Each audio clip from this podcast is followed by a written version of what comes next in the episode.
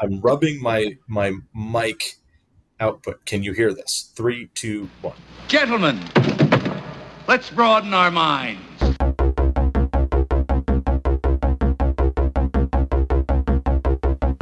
Who has a mixtape? We Who needs a mixtape? You Who makes a mixtape? Who needs a mixtape? So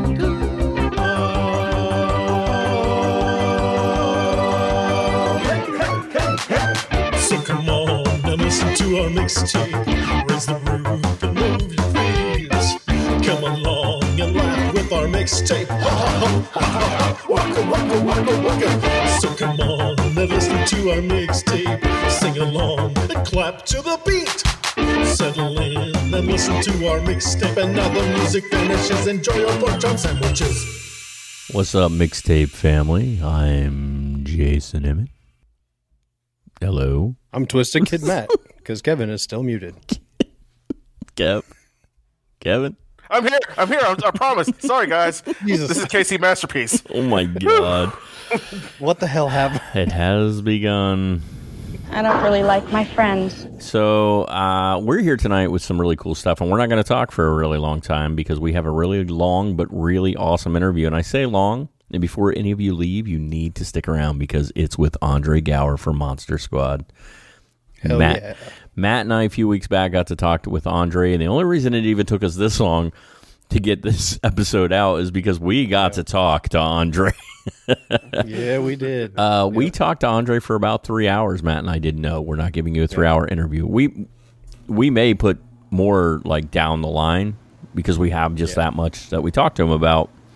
Could be a part two. There could be, it might be, probably will and, and if if you know me personally, listeners out there, uh, you know I can tend to go on uh, verbal strolls, if you will. He does. He's Verbal trolled. strolls. Yeah. So a couple of those happened, and uh, sorry, Jay. You had to, When Matt tells of the story, um, I tell a story. there's a lot of detail. You'll feel like you're there. Yeah. He's like, there was this guy and he was wearing a Voltron shirt. I think it was vintage 1985. The Walmart. right cuff was a little scuffed up, and there was no. I didn't Uh, get that detail. It's just like, hey man, like your shirt. You want the story now? No. Again, I gave him a card. but Andre as, was as we should. Andre was great, and it, of course we geeked out. But he was just he's just a really cool guy. As you're going to hear in the interview, I mean, like he's it was just really easy to sit and BS with him because he he's like I mean he acts just like us. He has all the same like he has the personality traits that we just all clicked. We really did, and it was a lot of fun. it's almost like we're from the same generation. I know, right? Weird, and that we love all the same things like monster movies and Stephen King and shit, which we do. Um, and we get into all that, which is it was wonderful. It was a great time. He's a really cool dude, and we highly recommend. I we talk about it in the episode, but uh, go listen to Wolf or go watch Wolfman's Got Nards. Watch the Monster Squad again if you even if you've seen it a hundred times because you probably just it's a good night. Just go watch Yeah. it because you need to see the Monster Gives Squad. Gives you a little warm fuzzy feeling. It really does. inside. Matt talks a little bit about crying a lot. Like Matt cries a lot in, in, in weird movies. In, in a lot of things. Yeah. Wow, Yeah, Toy Story was- three, Willy Wonka and the Chocolate Factory, the Monster Glee. Squad, apparently. They yeah, Monster Squad. Uh, the episode of Glee where they reference Willy Wonka and the Chocolate Factory. oh my God, Matt! Why did you? I'll give you a list, man. Well, you just did. Um, Did you say Predator? Yep. He That said a predator. Remember that scene? And when he looks at him and he goes, "You're one ugly motherfucker." I just tear Why up. would he say that to the Oh, Predator? It's Oh not God. nice. He was just trying Doesn't- to feed his family. Doesn't he realize the predator has feelings? Yeah. Predator. Jesus. Predator's got nards, okay? Oh my God! I want to see Does that he? crossover. I don't want to see. I thought you were going to say, "Oh my God, I want to see those." Yeah, can't wait to see those mandible testicles like on that is Predator. disturbing. Jeez. Hey, we got. Oh, dreadlock pube. oh God, dude! Why do you got to take it there? You took it. I usually take it to another level. Yeah, You took it to that another was level. Matt this time. That was Matt was getting filthy. Jeez. Hey, uh, we got some really cool shit coming up. Uh, I just want to let you guys know some really yeah, cool, we do. some really cool uh, interviews. Matt, Matt, just say his name because you know I'm not going to get it right. Uh, are, are we Yeah, sure we want to announce it this early? one hundred percent. Yeah, All right. Uh, we are actually going to be sitting down to record an interview with Art Alexakis from Alex the. I don't know why I can't the get that dad from, From- Webster. from Everclear. Everclear. Webster or Good Times. Or Good he's Times. he's from the band Everclear, and this is kind of a really like lately we've got to talk to people that I've just been nerding out about. Everclear is a band that I absolutely adore, and uh, as fate would have it, they were they were here in town, and uh, Stewie D and I went and saw them last night along with Fastball and the Nixons. It was an awesome concert. He's a really cool dude. And he did something at the show which we, we won't have a we don't have a long time with him. Um, so But I we'll can't- have a good time. I can't bring up everything I want or else I would and if I get the, the chance I'm going to ask him. So he did something at the show last night which every time I've ever seen um, any artist do this it's actually made me like them even more. And uh, someone someone up at the front of the stage collapsed and he like stopped everything.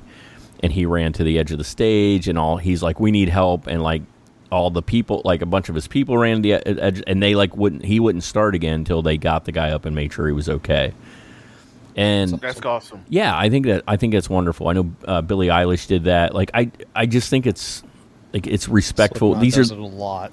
it's their fans you know Yeah. Yeah. He's no ASAP Rocky. okay. What? Remember, I mean, that one dude, ASAP Rocky. Uh, I think you mean know, Travis Scott. Oh, sorry, sorry, sorry to ASAP Like, Rocky. Yeah, uh, ASAP Rocky. I'm bus. sure you're probably a good guy. Nobody Yeah. has died at your Travis Scott did it, know. and then Billie. Then, like a week later, Billie Eilish stopped her concert and said, "We don't move on like until I know my fans are okay." And then Kanye, of course, had to open his mouth and come out and call, tried to call, tell her she owed Travis Scott an apology, and she's like, "I'm not apologizing to shit," Yeah. which I thought was great.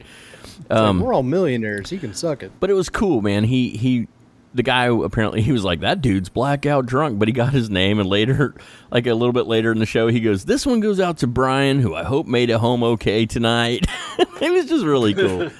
um the other thing that's really cool about him, uh, he was wearing a shirt last night wh- which said, "I'm not drunk. I just have multiple sclerosis," which he he does, and he's been talking Yeah. a lot about that recently. And I, he just seems like a really cool dude, and um, I'm pretty stoked to, to, to be able to talk to him. So that's coming up. That'll be here in a week or so.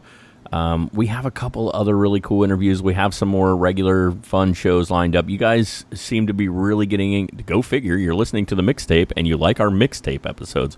We have a whole bunch of those planned. I've got some really interesting ones planned that I think the guys are going to really enjoy. A couple So- boring ones, but You know, yeah, we got some know. boring ones. I mean, but, but hopefully you guys are enjoying everything. Please share. Uh, slow jams of the '80s. oh, that's a good one. That might actually be. Pretty That's a really Your good one. We got to add that to the list. Hang on, I let's don't write have- that down. Jock jams. Oh, fucking jock jams. Oh, That's a good one too. It's just the album Jock Jams. That's all it is. and it's really Best fun. Songs by Kenny G. What? Best songs by It's just we both we all just do our Kenny G. Top ten slide whistle compositions.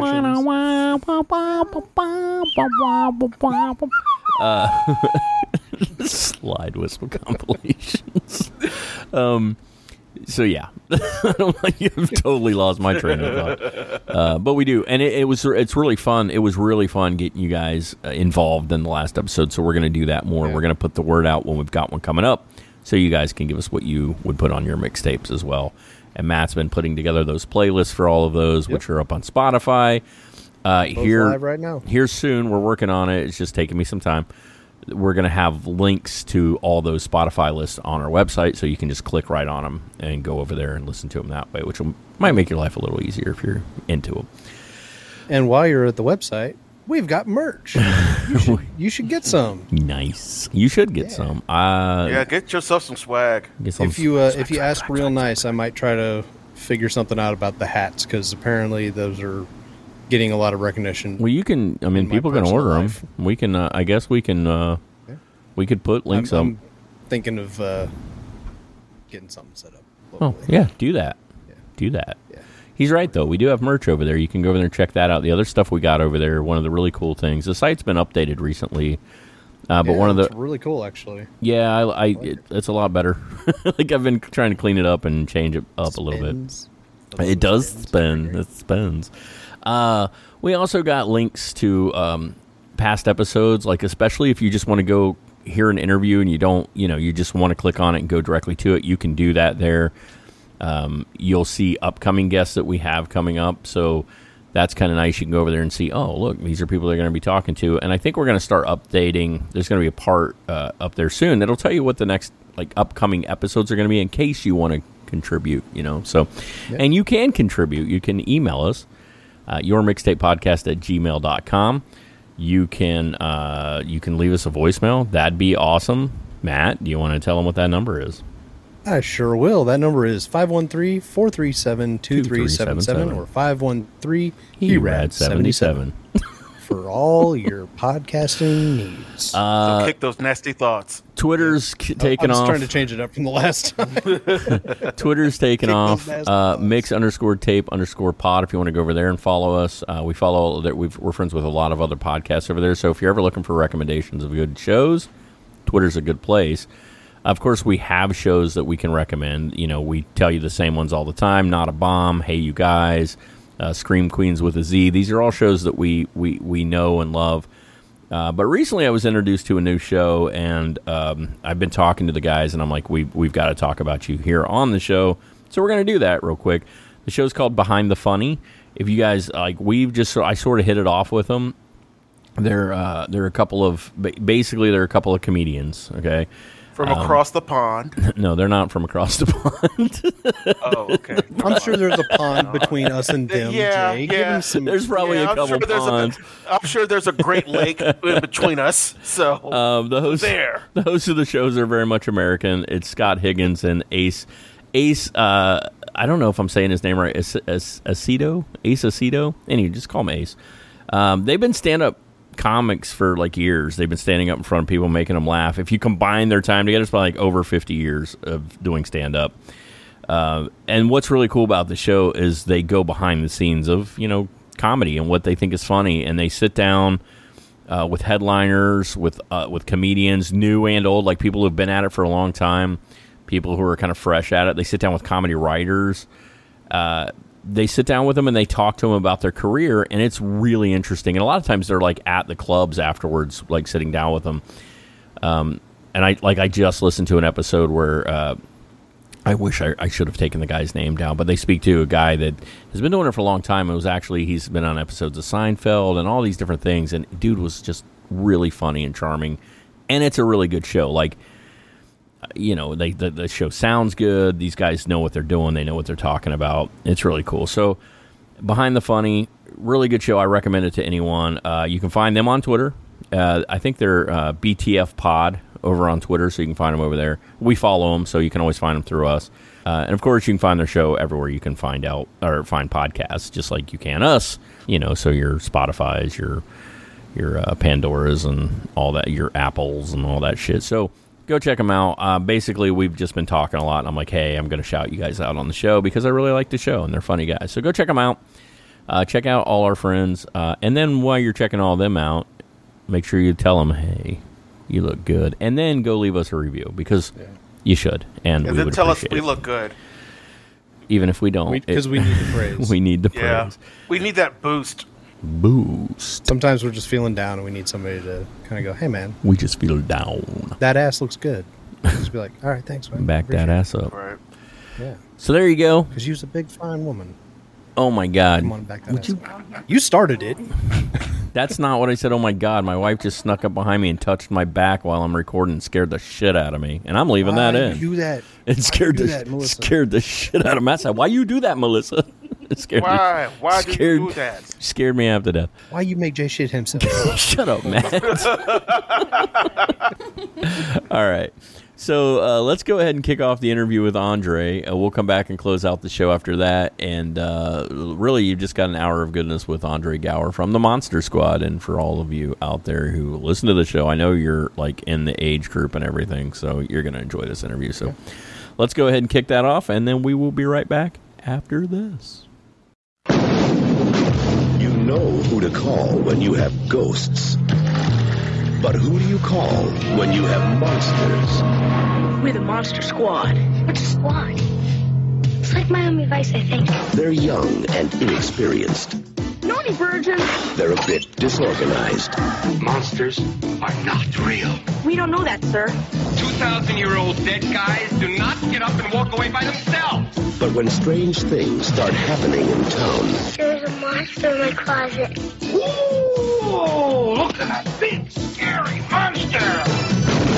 What's happening? Two ways to kill a werewolf. Silver bullet? they're the only ones ready to do battle. Something's out there that's killing people. And if it's monsters, nobody's gonna do a thing about it but us. Soon the creatures of the night shall rule the world. Real monsters? Us? Midnight. In the world, remember?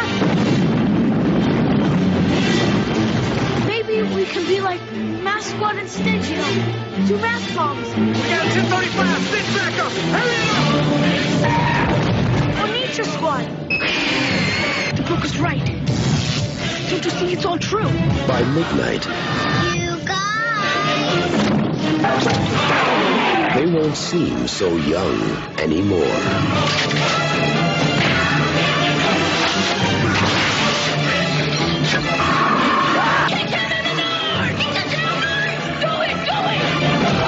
The Monster Squad. Wolfman's got Jay, would you like to introduce our guest here today? Well, of course I would, because this is kind of a big deal for us, honestly. Um, we talk to a lot of people here. Uh, we kind of go after people that are kind of iconic or hold like a special place to us because that's you know that's what we're in, we're into. We assume that's what our listeners like as well. As kids growing up, you kind of had those the hierarchies, you know, the the like these are the movies we like. We want these to be our lives. These are the coolest people we know, and the two highest ones has got to be the Goonies and the Monster Squad, right? I mean, that's what every kid wanted to be, and luckily we get to talk to Andre Gower tonight, and that's kind of a big deal for us. So uh, we appreciate having you here, man. Well, that's uh, that's certainly a nice intro, and glad to be here. Uh, if if if I'm a big deal in your life, we got to work on something. So it's, we got to uh, we got to figure something out for you to get you better better better uh, better achievements than just me. But uh, no, just kidding. I uh, I appreciate that, and it's uh, it, it, and you know it's interesting? Because you mentioned Goonies and Monster Squad, and you know over the last you know now it's been 10, 10 or so years is realizing that um, you know it's it's really not about me or us. It's about those movies and the characters and the stories. Sure. you know i just happen to get lucky enough to be one of those and so therefore you are a part of that fabric you know uh, you know as as that person which is awesome. And it's just been really interesting how movies such as monster squad and such as goonies plus other things whatever it is for other people uh, you know make a giant impact on people and stick with you. And that w- that's certainly something um, that was interesting to you know learn more about over the last you know few years and then also realize that you are part of something like that for a great great number of people Yeah. and um, you know it's it's just sort of um, a very interesting kind of um, interrogation of that and you know you just uh, it's it's just very cool to be a part of that so i appreciate you saying that and and glad we're here to talk about whatever silly stuff we're gonna chat about We will get silly. That's what we do. yeah. oh yes I'll i'm, tell I'm you, very good uh, at this tell you right now, uh, I've been rubbing ru- rubbing it. I've been rubbing it in. Shut up, Matt. I've been rubbing it in Matt's face uh, for a while now. a few weeks back, I got to meet Sean Astin, and that Yeah, was that was a big deal.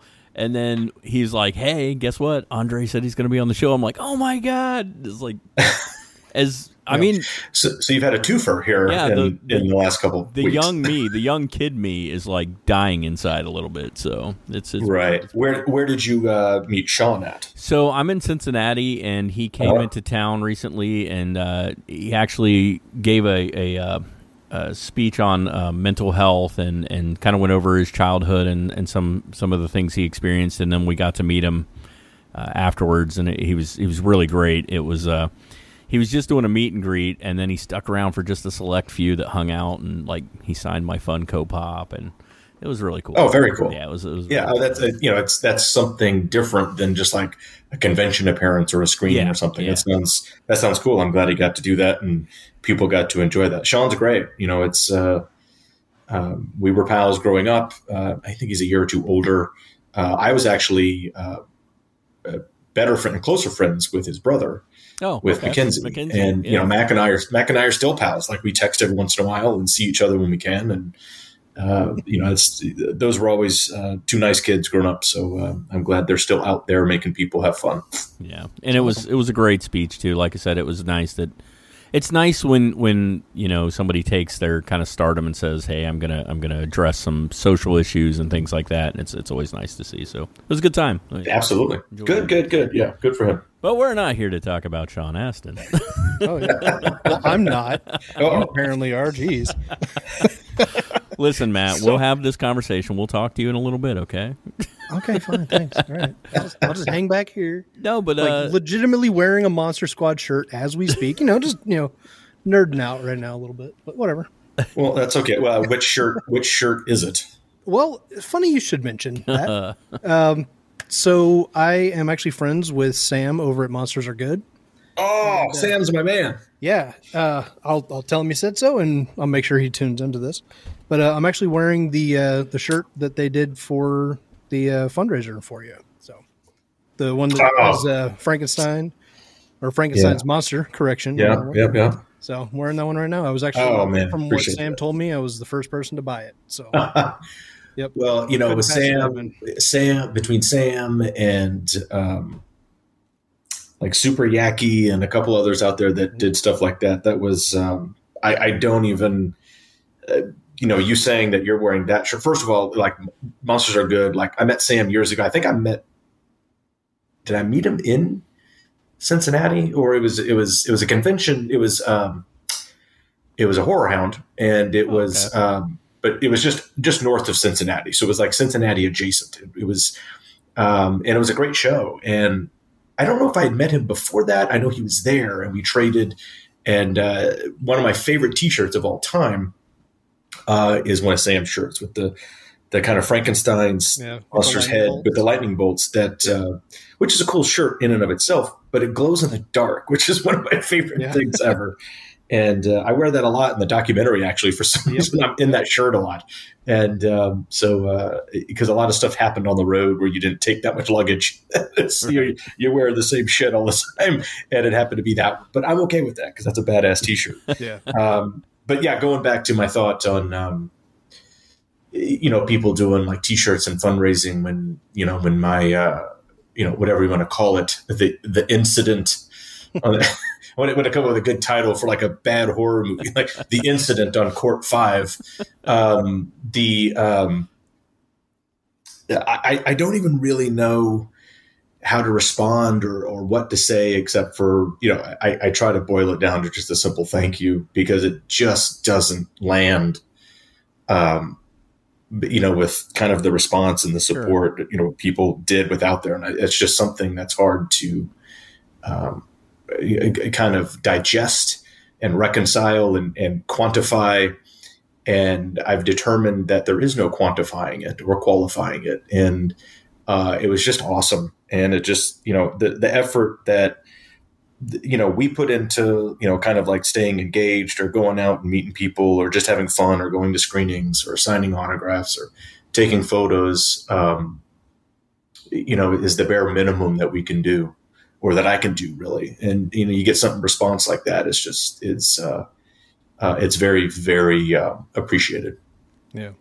Well, I I look at it as I did something to help out, and I got a cool T-shirt out of the deal. That's true. So that's always a win that's right It's- hey if I got a Yeah. cool t-shirt I'm good I think I think too. I helped somebody out and got a cool T-shirt. I yeah it was it was super awesome I think too, you get a lot of people that like.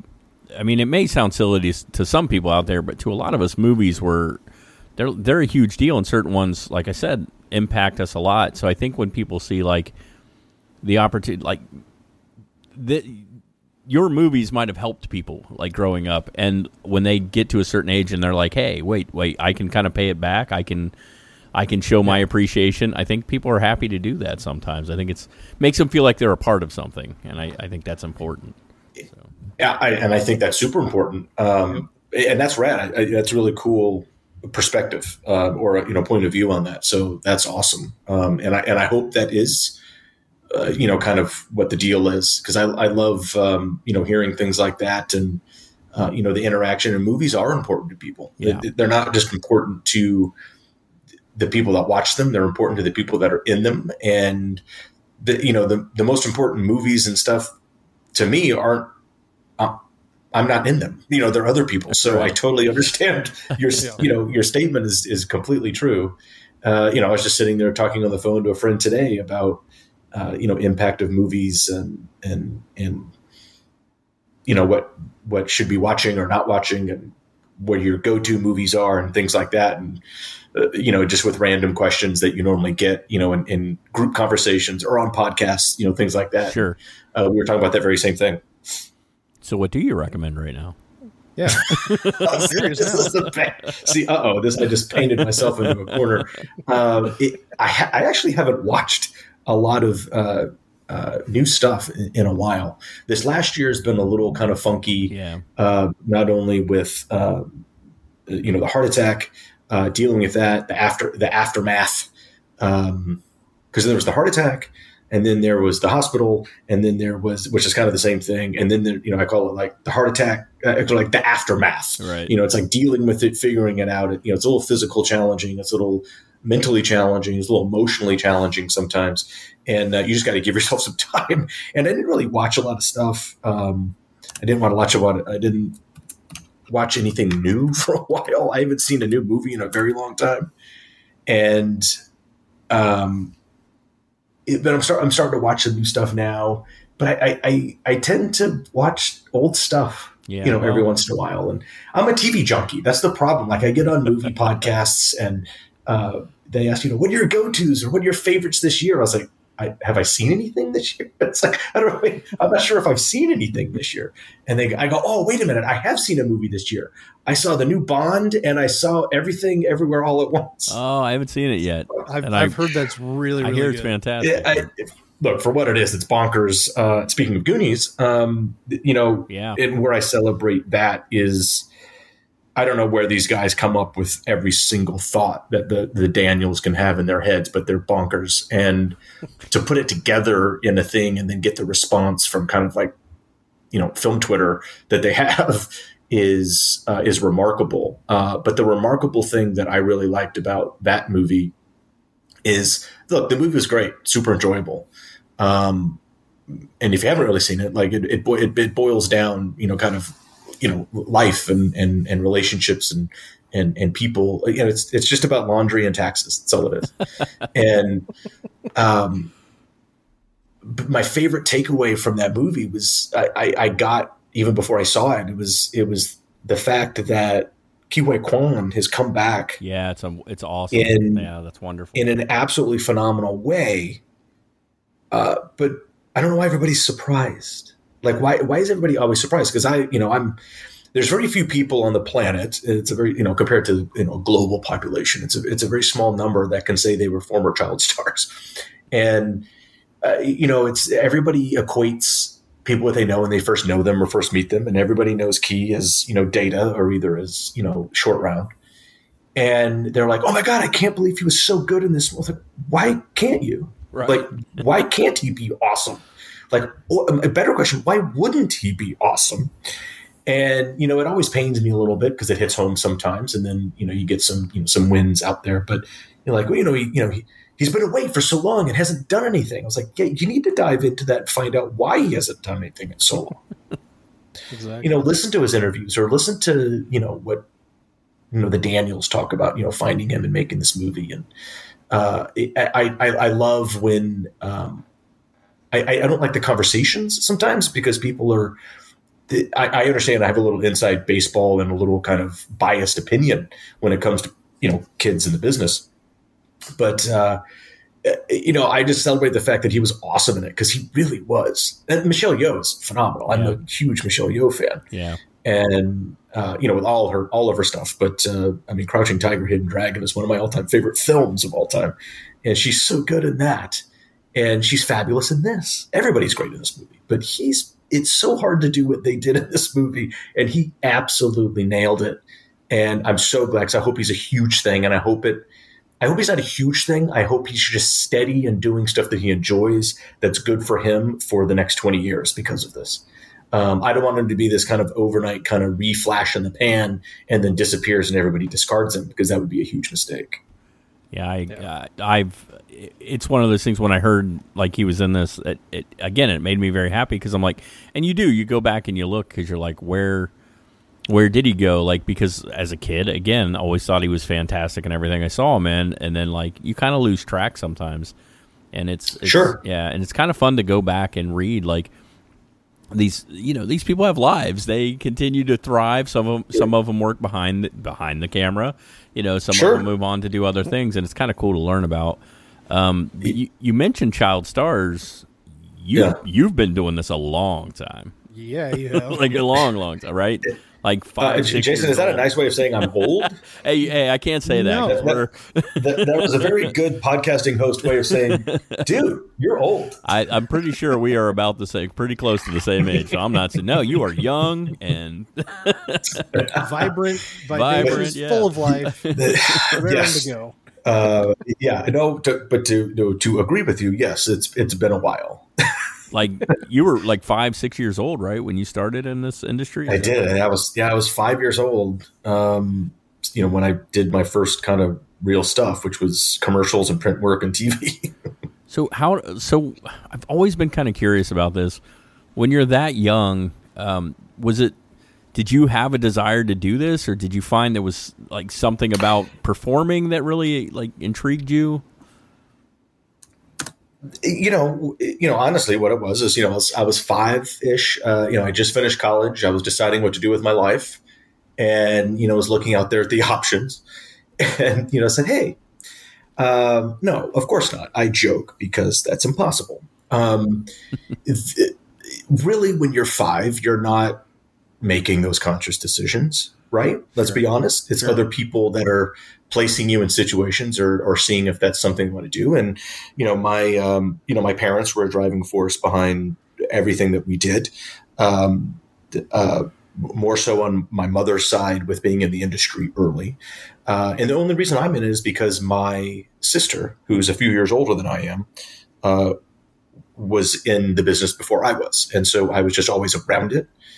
And I guess I was just sort of quote unquote next, right? Because I would, you know, I just sort of, I was, I was on sets with her when I was literally being swaddled, you know, in a blanket. And, you know, I started going on auditions and doing stuff with her. Like we ended we did a handful of commercials together when we were super young. And I just, I guess it was something that I was around and I took to it kind of like a duck in water. It was something that I was comfortable with and good with. Some kids aren't at that age, some kids are. Um, and I guess I just kind of started to swim. And, you know, one thing growing up, you know, I had a pretty, I had a, you know, compared to most, I had a very robust career as a kid. Um, compared to some others, it wasn't as, you know, impactful or huge, um, but it's all relative. And but what you know, we always one good thing that we always did is I had a, a very balanced uh, life, you know, compared to you know industry life and um, non-industry life. I don't want to call it normal life, you know, because nothing's Right. normal, but uh, you know, not being in the business and you know, went to regular school when you went working, had you know, had most of my friends were not industry friends, but I grew up with a ton of awesome industry friends. So I, I basically had two worlds that I got to live in, and how many kids you know, unfortunately, a, a lot of kids have one world and it sucks. I had two worlds I got to live in, and they were both fucking awesome. That's great. and so I'm way ahead of the game, and, and know that um, you know most people uh, don't get that, and so I'm super fortunate in that regard. I mean, But yeah, and it's it was it was kind of interesting and bonkers I all at the same time. I again, it's you talk about like getting to live like the best, but I, and to me, like again, sitting on the outside, it's like sure, but dude, you you you were in an episode of The Wizard, if I'm not mistaken, and that was David was. Rappaport, and this is a. I mean, like I loved him growing up. Like he was like iconic to me again because of movies that I'd seen him. At, uh, Time Bandits, Uh-huh. love Time Bandits, love Time, Time Bandits. time it, yeah. So, so what what is that like? Like all the people you've got to meet over the years, like you've met some pretty, pretty. I, I guess a few of them might not have. You might not have known at the time that they were going to become what they've become, or or that they were what they. But, I mean, just getting to be with people like that. What was that like for you? it, you know, it you you knew it. You know at the time when someone's cool or an icon or a big name, and then sometimes you are with someone who's just awesome that doesn't become an icon until later, and you're like, oh, you know, they're just Peter, or, you know, or something. and uh, I have, and it's interesting. You know, you kind of you you kind of you know darted right into the resume with the angle that I've got to meet a lot of cool people, and I realized it, yeah, I have. Um, and, and I kind of like a couple years ago, I realized I wrote down the list of how many awesome TV dads I've had and I'm like, this is a, a crazy list. And uh, it, it, it amazed me because I actually sat down and kind of like wrote them out and I was like, holy crap. But, um, and uh, you know, and you only get to do that when you get to work a lot, and you only get to work a lot when either you are lucky enough to get cast in things, uh, but there's another element to that. Is you know everybody says you've been on every cool TV show there is. I'm like, okay, that's patently false. Not quite every show, but uh, you know, quite a few. Uh, but what's funny is my my resume is is as filled as it is with cool shit because my television career as a kid was um, either highlighted by or plagued by the curse of I'm I'm the I'm the actor, the kid actor that did five or six TV shows that only went one or two seasons instead of one show that went six years. Okay. so when that happens, you have the time to do a whole bunch of other things in between the next season of the show you're not going to do. And, uh, you know, I don't know if I was the reason none of these shows, you know, went for a long term. Uh, I don't, I don't, I don't think so. That would be bad psychological damage. But um, Yeah, blame it the is. kid. It's always the kid. it is cool, you know, because look at some of the other, you know, you know, great faces that are contemporaries or you know friends of mine that grew up on awesome shows. That's all they did. They did one thing. Yeah. They did one thing. You know, usually it's not one thing, but you know they're known for one thing. Known for one thing. And I kind of have this kind of broad utility man kind of resume that's all over the map, and a lot of them are cool guest spots and movies of the week and stuff with awesome people in it, and that's that's really cool. Yeah, Um, and I like shows like The Wizard. It may not have lasted long, but there's a there's like a group of us out there that this is like it was a huge deal, and like we remember these things like really well. Where we kind of so you got to be in some really cool stuff too. It may not have lasted as long as you know some TV shows, but I remember it better because maybe because of that. I don't Sure. know. I don't. Oh yeah, no, and I and I'm I'm talking about not being on a show that la- as as Right. a cast member, like a you know like a, a, a regular role on a series. You know the guest star stuff. Um, you know the, you get these one offs which are awesome, and yeah, the Wizard was one of them. I mean that was a really cool episode. The show in itself was cool because you know obviously if anybody's listening that doesn't know, it was about this inventor who happened to be a little person, and um, he was protected by an FBI agent because he was so smart that you know, like the Soviets wanted to kidnap him or something, you know, and because this was the 80s. And, you know, he would just invent stuff all the time and interact and solve, you know, solve problems. And my episode was really cool because this was, uh, unfortunately, it was it was very prescient, very scary, but um, it was about a, a, a uh, an uh, episode of domestic terrorism where Yeah. they were these bad group was going to bring down an airliner with diplomats on it using a drone, which is basically a drone, but it was a jet powered remote control airplane Yep.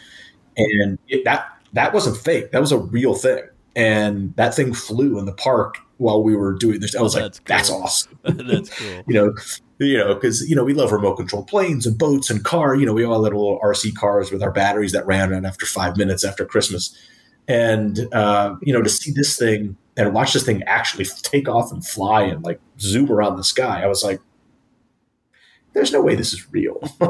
That's like I'm watching it. This thing is really flying, and it's a miniature jet. There's no way the military doesn't have like a thousand of these. and uh, you know, way ahead of the time. But it, it was it was pretty scary because they were going to pack it with explosives and blow up this airliner. I was like, "We're going to put that on TV? That's that's okay." Eighties were a wild time. The eighties. but, we sa- but of course, we saved we, we saved the day, and um, yeah, you know, it was uh, that was uh, it was a great episode That's cool. That's and a fun show. Yeah, that's really cool to hear. I enjoy it. I'm nerding out a little bit, Matt, so I'm not gonna lie. So No, Well, what's I- funny- I- what's funny about it's that your turn episode to is- nerd out a little bit too. Yeah, that's okay. We, we can nerd out. I'm sure there'll be something you guys will mention that we'll go, oh my gosh. Um, wait.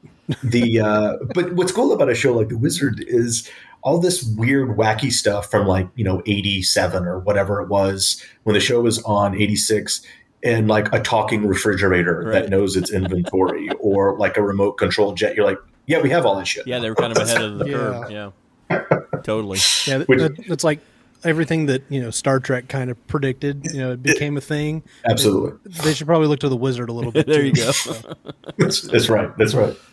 Oh man. You there, Matt? Jay, yep. Sorry, I thought I heard I- you I start just to thought talk. you were gonna keep going on I thought you were wizard. starting to talk. No, that's called I the dramatic I wanna- pause uh, Yeah. for, to segue out of the wizard into Yeah. something else. Well, I, Yeah.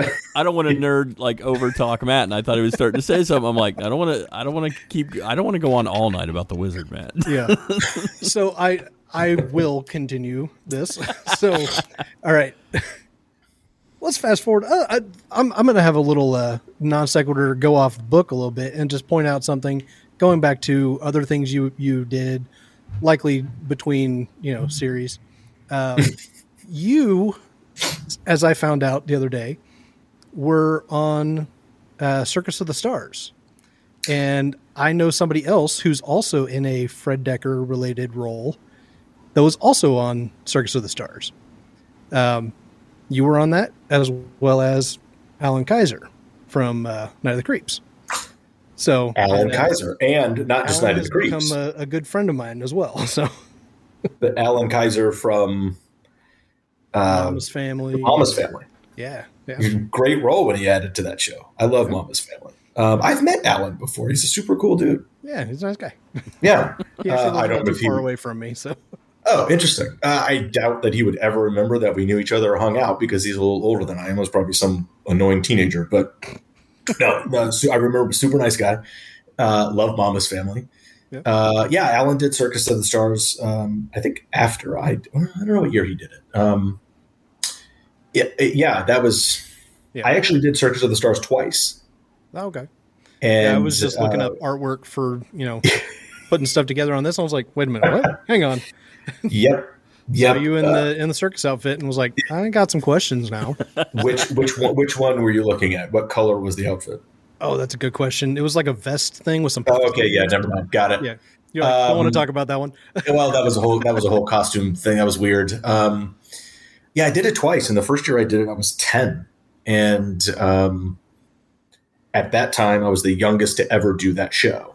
Oh, that's cool. And then I think two years later, Amy Foster did it and was like six months younger than I was. you know, I was like I was like almost eleven or something, and she was like just turned ten. I'm like, damn it. um, so my record got broken but uh, you know, you know, speaking of really cool people that I get to work with and do shows for one season, the only reason I got to do Circus of the Stars um, was because I was doing a show called Baby Makes Five with Peter Scolari, Oh, that's all. and That's cool. This is right off of uh, you know Bosom Buddies had just ended, and Peter, you know, the network gave him his own show. And because he was the talented one coming off of Bosom Buddies, this other guy, Tom something, was nothing. and um, What's he doing now? uh, Tom yeah, I, Blue? don't know. yeah, some weird stuff. Um, I think he did a movie about a mermaid. You know, silly. yeah. yeah, and uh, you know where did, where's that going to get you? right nowhere. Um, uh, He's gonna be stuck doing dog movies and Yeah. you know, That's eventually working with kids and stuff. right. Uh, but uh, you know, Peter was a, a very accomplished juggler, and when we worked on Baby Makes Five, he taught me how to juggle. and we used to kind of like perform together and be silly. And uh, he had done an act the year before, and then was going back to do one of the you know kind of marquee acts. He was doing the High Wire, and he brought me over to where they you know practice and and and work out, and he told the producers that they should kind of bring me in for you know kind of like physical you know kind of workouts and and they should have me you know find an act and put me in the show and um, I did like the stuff I tested on. You know, I was always athletic and I was always coordinated, and uh, I got to do an aerial act with uh, Tracey Gold actually. Um, I remember that called called the double cradle, which um, you know it's you know you, you rehearse for like three and a half months and. Uh, then you go to Las Vegas and you put on your, your leotard and your and your sequins and um, you you tape the show and uh, it was awesome. And so once you kind of join the circus, you're you're a circus folk, you know, and um, you get to go back and you meet all these cool people from around the world that teach all these celebrities how to do acts, and sometimes are the you know most accomplished performers on the planet, and um, they're just some amazing people and and and so talented, you know, physically and artistically, and uh, do amazing shit with their bodies, and um, you're up there trying just not to muck it up. And, um, but that was fun. And then a couple years later, I got to do a solo act, and that's the costume that you saw. And I did the, an act called The Low Wire. And uh, that's a, uh, it's different. I don't like that act, how it turned out. There's a whole bunch of stuff that happened and talking about mucking it up. I, I, I, I mucked it up. Um, it was a, it was a, it was a weird, it was a weird situation. I'm, I'm, I'm I'm more proud of the, f- the the first act than I am the second one. That's so crazy. You brought that up, and, and, as soon as you said you did it with Tracey Gold, I'm like, holy crap! I'm having flashbacks. I remember it now. See, our kids, yeah, well, yeah. My kids don't have things like these. I try to explain to my kids sometimes uh, like what life was like growing up for us, and I'm like, I know everybody says their generation, but I'm like, we really did have things you guys don't get to experience. And the biggest one is Saturday Saturday morning cartoons. I'll ne- they'll never get me to stop talking about that. But yeah. they didn't they didn't they don't get best. things like Circus of the Stars. We and now those these were huge events for us. Like it was, they were dancing with the stars and yeah, all the time, and no one cares. yeah, but that's still yes, yeah, that's, no that's, one cares. Yeah, um, that's constant. These things were like one offs that we got every once in a while. Yeah. And it Where was else are you going to see Betty Betty White trying to tame a lion? right. yeah. Not only yeah, they were like I think there was you know they always aired in December, so it was like a holiday time.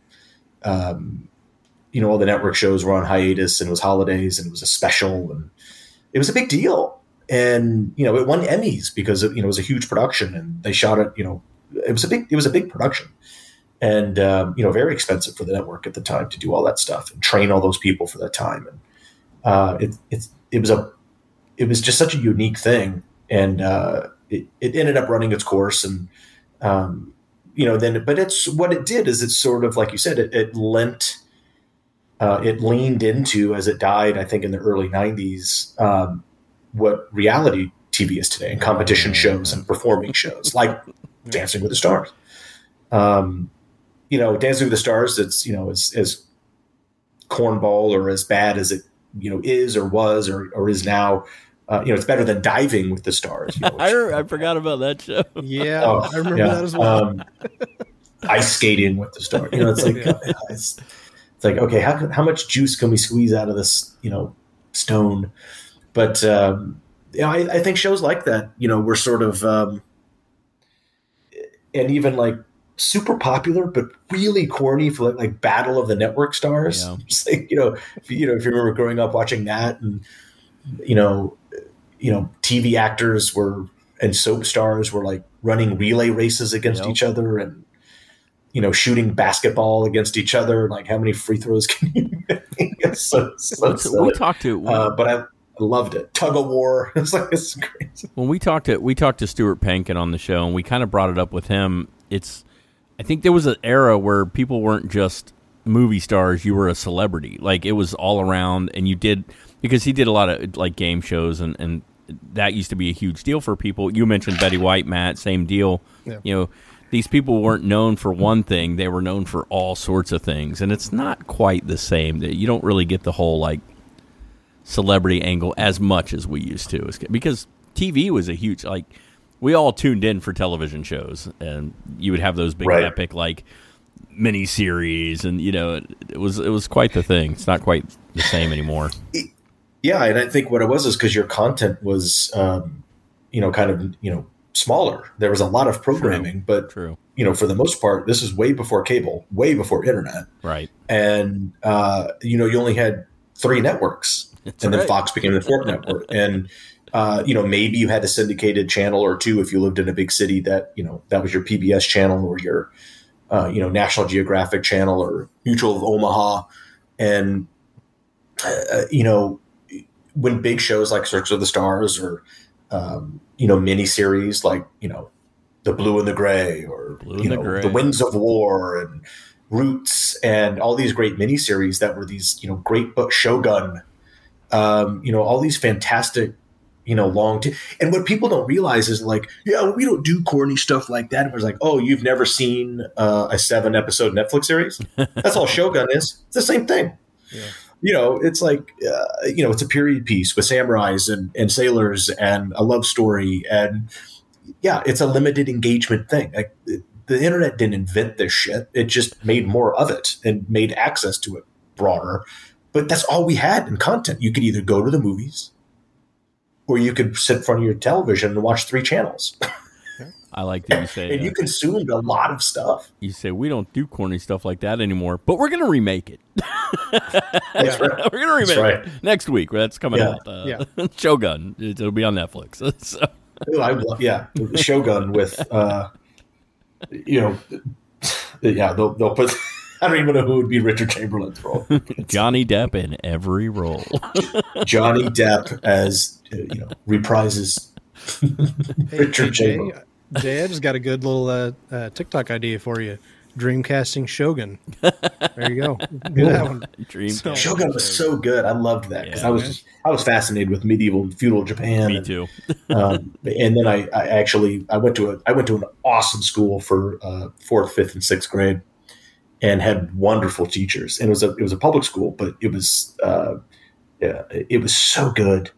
And in fifth grade, Mrs. Uh, Goebel's class, we actually studied in depth, like an extra curriculum, past your, you know, in addition to everything else that you do, and we studied the history of Japan, and um, it, it was fascinating. And it was sort of about the same time, just before, you know, I would watch Shogun every year. And it, it was, it was, so, you know, feudal Japan has just always been something I've been super interested in, um, you know, which may or may not have contributed to my junior high phase where I was a ninja, you know, so we, um, Oh God. Listen, and, and we're, we're, weren't we all? it was Um, the 80s. There may, were, there were a lot of I may throwing have taken- stars. I may have taken it to an extreme. I may have. Um, I still have some of the weapons. Like I I don't. I mean, did I say that out loud? Like I said, Did there I say that it was the 80s. There were a lot of throwing stars, nunchucks. We had it. It, it, it, it happened. There, there may have just been me as a, a lonely, nerdy kid in the backyard with a stick, chopping down dandelions after watching Blind Fury. You know, Oh, those things. You know, yes. That's a true Gotta story. I love honestly thought Call. that's where Jay was going with this, so That's I a true decided. I, I was gonna wasn't, but lean that's- into I was- just bring it up. But I was you going to leave it alone, Right. Matt, but Oh, well, But see, I got re- like I got really. I read books and, and bought books and checked books online. Like I re- I, I deep dove that shit and He was like, um, "I'm got going to be a into it. ninja." I am going And, to be uh, a ninja. Oh yeah, so yeah, good. yeah. It's awesome. So good. So, well, uh, speaking of being a ninja, do you feel like any of that uh, combat training led to your role in Monster Squad? Um, I, I'm I real think good at all. segues, by the I way. like it, Real yeah, I like it. I think it all has. Um, I think it all has something to do with it. Um, Yeah. mo- mostly, I think the character prerequisites for Monster Squad was. Uh, uh, could you pull off being a nerdy kid that's an insufferable know-it-all that bosses people around? Um, but I don't. You know, I, I make fun of Sean a little bit like that. Uh, but he, every group needs someone that is that role, and um, We have Jay. We have, and That's you know, fair. it's something. I, it, and look, I, I don't know if you guys may or may not have heard, or your listeners may have heard before that uh, I never auditioned for the role of Sean Crenshaw for the Monster Squad. Really? And my original auditions and screen tests and producers meetings uh, all were for the role of Rudy. Oh yeah, yeah, I do actually recall that. Now that Yeah, and um, because my body of work leading up to that on shows like, you know, Look at the Wizard, uh, you know, honestly, it was the year before or so, and and a show called Fathers and Sons, um, and Heart of the City, uh, things like that, where I, you know, I kind of played this cool kid with a lot of hair product, and let you know, there, there may have been one or two or four leather jackets involved, and um, you know, so that's you know an obvious kind of audition role to go in and read for the cool slick kid that's you know cool, and I did, and uh, you know had all these callbacks and and and and meetings, and then a few weeks later they called and said you got cast in the movie you read for a, you know a couple weeks ago, like which one? And they said that monster movie. I like great, and they said well you know but not for the role you read for. And usually that's really bad news. usually they like you, but they give you a lesser role or something. And I was like, I was shocked because I read the script multiple times. I was like, well, wait a minute, what's a smaller role? Like, oh no, I'm going to be EJ or Derek. And um, I'm going to be one of the bullies. Wait a minute. And they're like, no, no, no, no, no, no. They actually cast you as the lead. And I was like, no. Rudy's the cool character. like, but I want to be that Hey, guy. He's got hey. a leather jacket. That's right. He a shoots the boat. He kills Uh, all the monsters. He gets the girl. You know, it's like yeah, Got but some uh, cool one-liners. That's right. Hey, Ryan. And, and Lambert, and and and we knew all this, and um, and I hadn't met Ryan. I had not met Ryan yet, and um, I was a little despondent for a while, and they were trying to convince me that this was good, Right. but you know, and it ended up being great, uh, and that's why we're talking about it. So thirty five years later, um, holy cow! Um, but I, I know why. You know now. You know Ryan and I have talked about it for years. We told the story. Like I know why I didn't get Rudy, um, because Ryan Lambert went in there and murdered his auditions as it became Rudy in that moment, and everybody was like, "That's Rudy," and they were right. They were absolutely right. Uh, where I realized that I'm super fortunate is that somebody in that group, I don't know, I still don't know who it was, whether it was Fred or Penny Perry, the casting director, or Peter Hyams or Shane or whatever, said, "Remember that kid we read for Sean or for Rudy, that Andre kid?" I'm, you know, I'm, I'm, I'm making up how this conversation went, but uh, someone said, "Could he be Sean?" And usually, be like, "Yeah, let's call him back in and read him as Sean and see how." It, when they didn't do that, they just straight casted my ass as Sean. that's, that's kind of cool. And um, you know, a couple weeks later, I reported to set, and they cut all my hair off and gave me clothes that don't fit too good, and I couldn't put a drip of hair product in my hair, and I felt very weird. I mean, what are you going to do so though? basically, you became everybody. You know, Ryan Lambert Right. comes in with that feathered back. I mean, you were he was he was going to get the part, man. Yeah. you got that feather. well, I went in with the same hair. I was like, I mean, I, I did the same thing, but you know, because that's uh, that was that was me. That was us at the time. You can go back and look at old photos of Ryan and I during the time. It's yeah, it's lot, it's all hair product, dude. It's all hair product. So we were this close to you skidding in on the bike and and and putting that loafer down on the ground. That's what that's what you're saying. Yeah, right? that was one, that was one of the auditions. I think it's really I think it's really cool though that they like that just shows that they're like, hey, this this kid's got acting chops. It's not we don't need him to come back in, in an audition. We know he can do this, so let's just let him do it. So And look, that's what I said. Like, you know, who's the most fortunate one out of all of this? It's probably my ass because someone said that. You know, they thought that and had enough confidence in me to say, let's just give him the role as the lead and let him take take it. so And uh, how old I were mean, you? Like grief. 13, 12, 13, somewhere in that range? Yeah, we, sh- we shot the movie when I was 13 and it came out when I was 14. So, um, and Ryan's a year change older than I am. Okay. So, uh, Ryan just turned 50 um, a couple months ago, and I just turned 49. so, it's- I'm like I told you, you're not that. I'm about to turn 46 here in a couple of weeks. So yeah, right yeah. I mean, it's it's good. Those were good. Those were, I think, the perfect era to grow up in the 80s. We had so much to, to enjoy and absorb, you know, and all sorts of stuff. And, um, you know, it's why we are who we are today and, and making fun of all the stuff that they're ripping off. So, speaking speaking of things that uh, they're ripping off, so when the Monster Squad actually came out on DVD, I you know it had- it always been just like this movie that was a constant in my life, whether watching it on VHS or HBO or whatever growing up.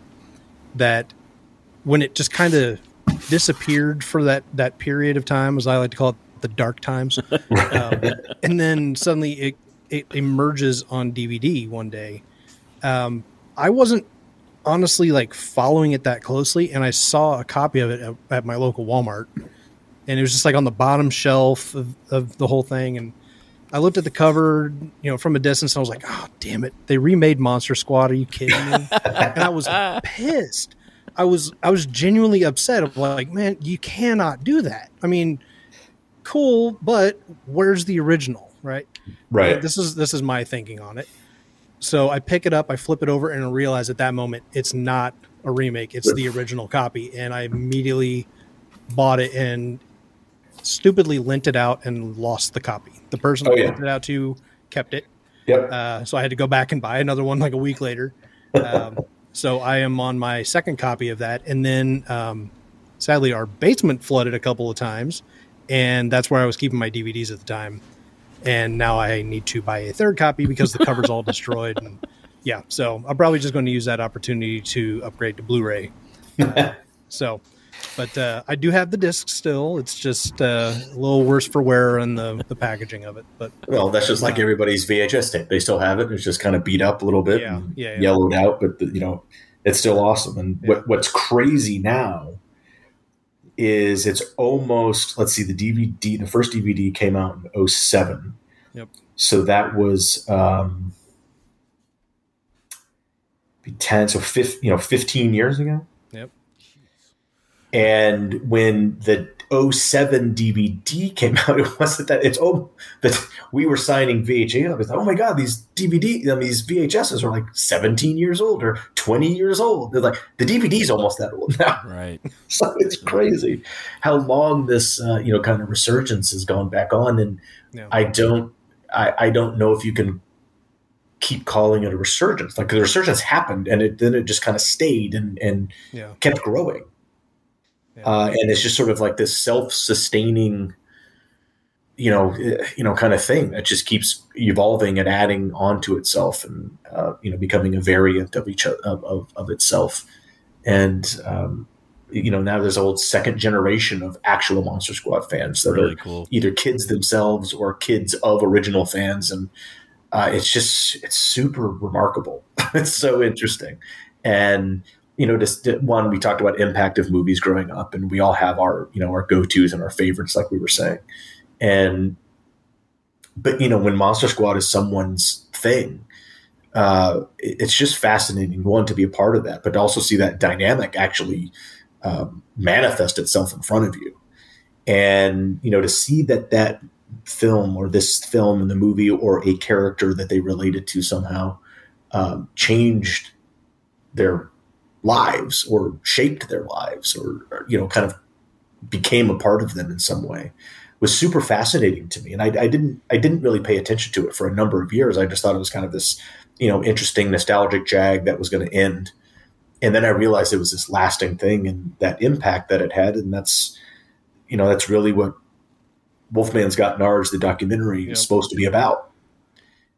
And it was um, you know uh, you know in, in investigation a, a diving into how something like a movie can impact someone and, and whether they were in it or watched it or made it um, or got given to by their older brother and you know watched it in the treehouse or passed it around the cul-de-sac on VHS and that was certainly an interesting um, you know project to do I think Yeah. you guys Which- kind of let us know. Like there were guys like myself and Matt, and we have a whole group of friends that are into the same kind of stuff.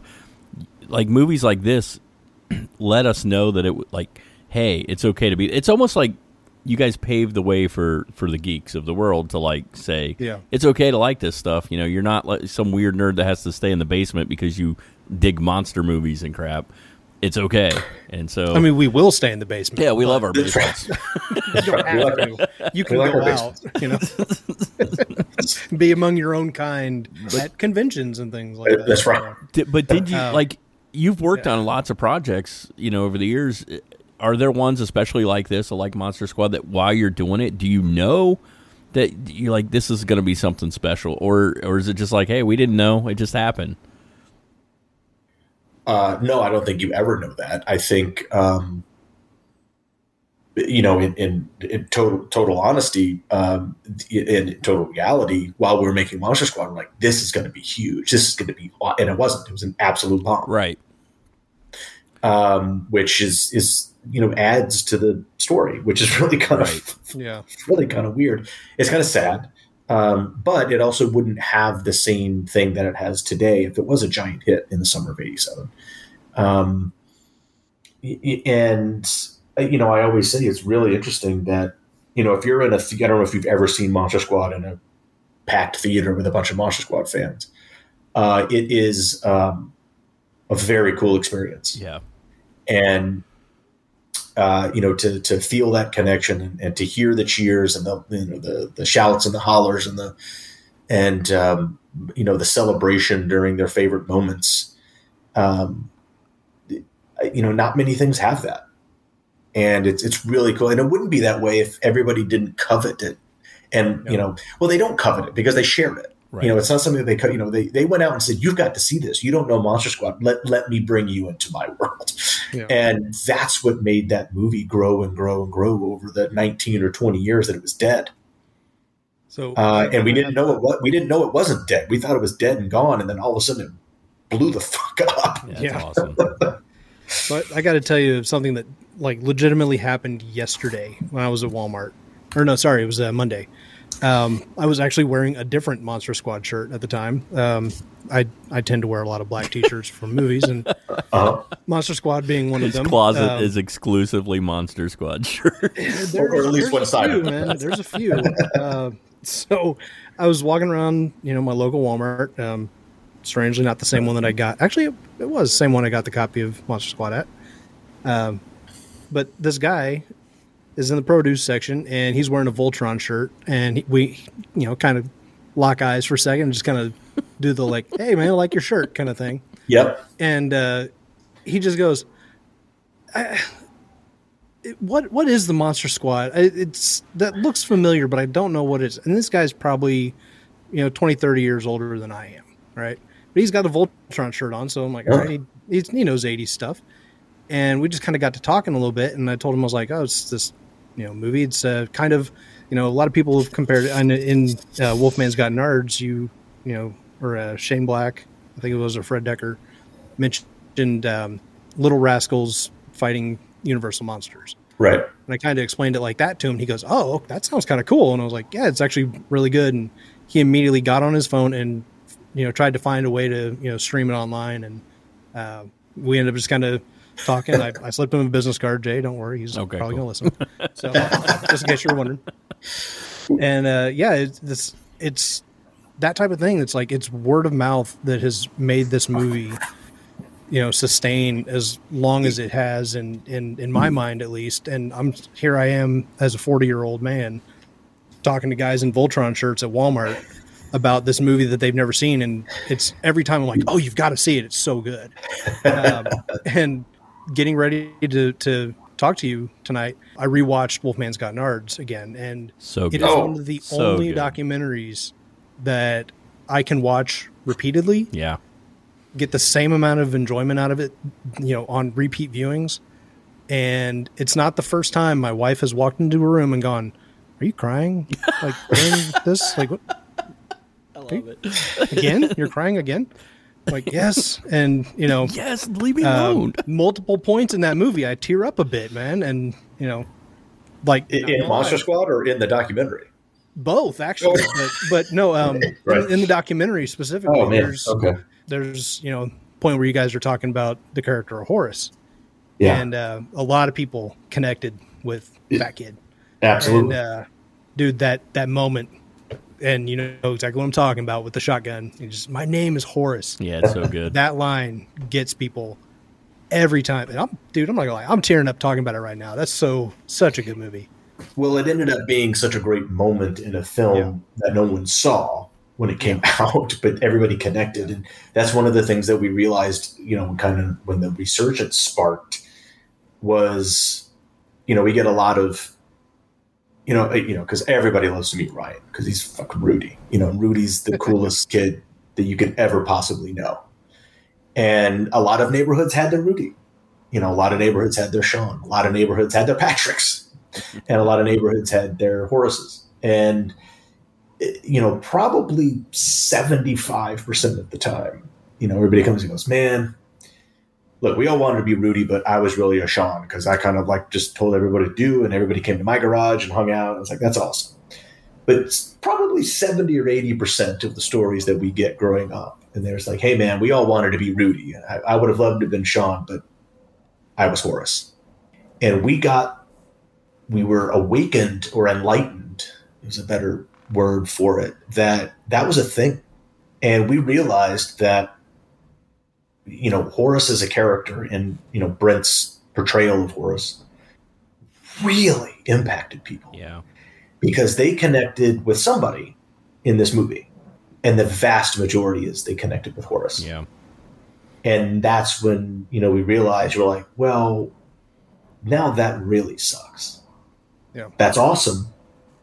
But this is really tragic that and you know i've always said and uh, i have a soundbite in the documentary because i wanted to always i wanted to immortalize my point about it is it's it's tragic in, in two ways. It's one that the fans don't get to meet their guy. Like the person that they connected with the, the character that they were like that's me. This is a manifestation of me. This is you know this is what i feel like uh, and I wish I could do this. If I'm ever called to action, I hope I step up like Horace did because he's got the greatest arc in the movie as a character. Yes, yeah, he does. And um, and we celebrate it in the movie. I mean, he gets celebrated, and it's awesome. And like I said, it's tragic in a way that the fans don't get to meet the kid who played Horace. And it's just as tragic that Brent Chalem doesn't get to feel that Yeah.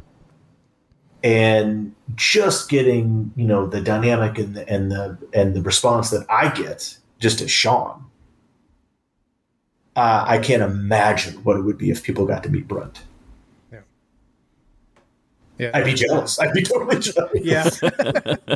it's like, yeah, Rudy's cool. We want to meet Horace. It's- oh, it would, Yeah. I guarantee you, if we were all in a room, his line would, would be the first place people go. Oh, hell yeah. guarantee it. Yeah. So I, good. I could see that. It- you know, he actually has a few of the like, you know, major lines in the movie. If you think about it, he gets to drop some, of the, Absolutely. some of the best lines in the movie come from Horace. So and, and and and rightly so. And um, I, I tell you, it was even you know in, a, in another step of you know tragic is like there is no one that he's related to to be in the documentary because they they've all passed away. oh wow, and you know his mom's gone. His mom passed away not you know sh- shortly after Monster Squad. really. wow, And um, I mean Brent died in '97. Um, and you know his dad died shortly after that, and that was it. Like that was there was no one else to really interview. wow. yeah. I was Yeah, kind of we- curious about that. It was like to you got like family friends and like an, an old girlfriend. It- yeah, it was basically his extended family, you know, that, that we all have. And sometimes your good friends and, you know, the, you know, the, the, the Nona down the street, you know, is, um, you know, knows you even better, um, or just as well. And luckily they were available and willing. And, uh, we flew Marsha in from Phoenix. She was like, "You want to talk about Brent?" I said, "I'll do whatever you." want." I said, "We're going to fly you in, and we're going to go meet at your old friend's house uh, and we're going to bring Rachel in, uh, you know, who grew up with Brent, and they were kind of like boyfriend and girlfriend for a while, off and on growing up, and they were just you know pals. And I almost don't think you could get a better, Yeah, you know, kind of commentary on who someone is uh, than by the people that were, uh, you know, people that related to you either are obligated to love you or hate you. you know, and um, I, I think the people that you're not related to, that you're the closest, are your truest, uh, you know, kind of, you know, mirrors, and you know, have the best commentary on you. I, I thought we had a great we had a great afternoon in, in in getting you know who Brent was from them because we knew who he was to us, but we didn't grow up with him. We didn't know him that well. Sure. Um, you know, and then for them to celebrate the impact that the movie has had a resurgence, and then that most of the people are relating to Brent's character. Uh, look, we we made something very interesting and special for three people that knew Brent, and they had a big takeaway from that. So I thought that was pretty cool too. So with that kind of being said, uh, so a couple years back, um, Matt and I, you- you're la- here you laughing. I know where you're going with this. Matt and I actually I- did a, another show years back. It's been it's been a while now. uh, a lot of this started because so Matt and I became friends through things like horror movie conventions and and uh, things along those lines. That's how we actually Mhm. met. And uh, Mhm. one of the ways we stayed in touch over the years, we're like, we're going to do a podcast. Uh, this one's turned into something a little bit bigger, and we love it, and that's great. Uh, but a few years back, we did one literally as a way because we don't live near each other, um, so we wanted to talk every week, and we did a show. And uh, through Matt's connections with some conventions and things like that, we actually had Ashley Bank on the show as a guest host. She was wonderful. She was a lot of fun. Uh, she did the whole show with us. It was great. She was a Yeah, lot of fun, was- and I She was super fun. I know you and Yeah. Ryan still speak because you guys do you did a podcast, right? You do Squadcast, correct? Yeah, I mean, Ryan and I were just texting right before we got. yeah, we were, yeah. Oh, so I mean, do I can't, I can't get rid of that guy. I can't get rid you of that guys, guy. do you keep contact with with people from the movie, or I mean, is it a, a fairly semi regular thing that you talk to some of the guys, or Uh, it is, you know, and it has been since you know 07. Um, you know, Ashley uh, and I, uh, you know, we we still connect and, and at least text each other once in a while, or you know, we go have a coffee if if if we're in the same place at the same time. And uh, Ryan and I are are probably more connected, uh, you know, because we worked on so many projects together in the last couple of years. Um, and how we do Ryan and I when we do conventions, we're we're actually a duo. Like we we appear as a as a duo that's cool. and um, um, and uh, you know we, we that's how we approach conventions we do it together and you know we came up with that model you know a long time ago and it's just awesome and you know ashley's always you know it's ashley's amazing Eh, you know we're always we spent so much time together me ryan and ashley over you know ever since 2007 um, you know that we've seen our families grow and contract uh, you know as will happen over time you know ashley now has two you know really super cool daughters it, it just it, you know how cool is it you know to be able to get to you know still work with these people because you're work you know if you're at a convention you're hanging out but it, you know it's work and you know same with fred and you know we get to you know connect with shane and um, you know we see stephen macht and you know ryan and i were just in in dallas for texas frightmare um, you know which had um, ryan and myself stan shaw was there Oh, you know, one of the first times he, you know, he appeared with us, and so that was an awesome addition. You know, Carl, who was in the Wolfman outfit, Michael MacKay, who was the Mummy, um, and uh, Duncan Regehr, you know, who of course is I love one of the best Draculas ever. he was Um, actually my first Dracula. I actually figured that out recently. I was like, that is the first oh, yeah, depiction of Dracula I have ever seen was was from Monster Squad. yeah, So- and, And, and he's then amazing. I I actually got to hang out with him at the same convention With- with, with Ashley, yeah. Ashley. Yeah, yeah. And when I say hang out with him, I'm talking like he he's a very particular man when it comes to coffee.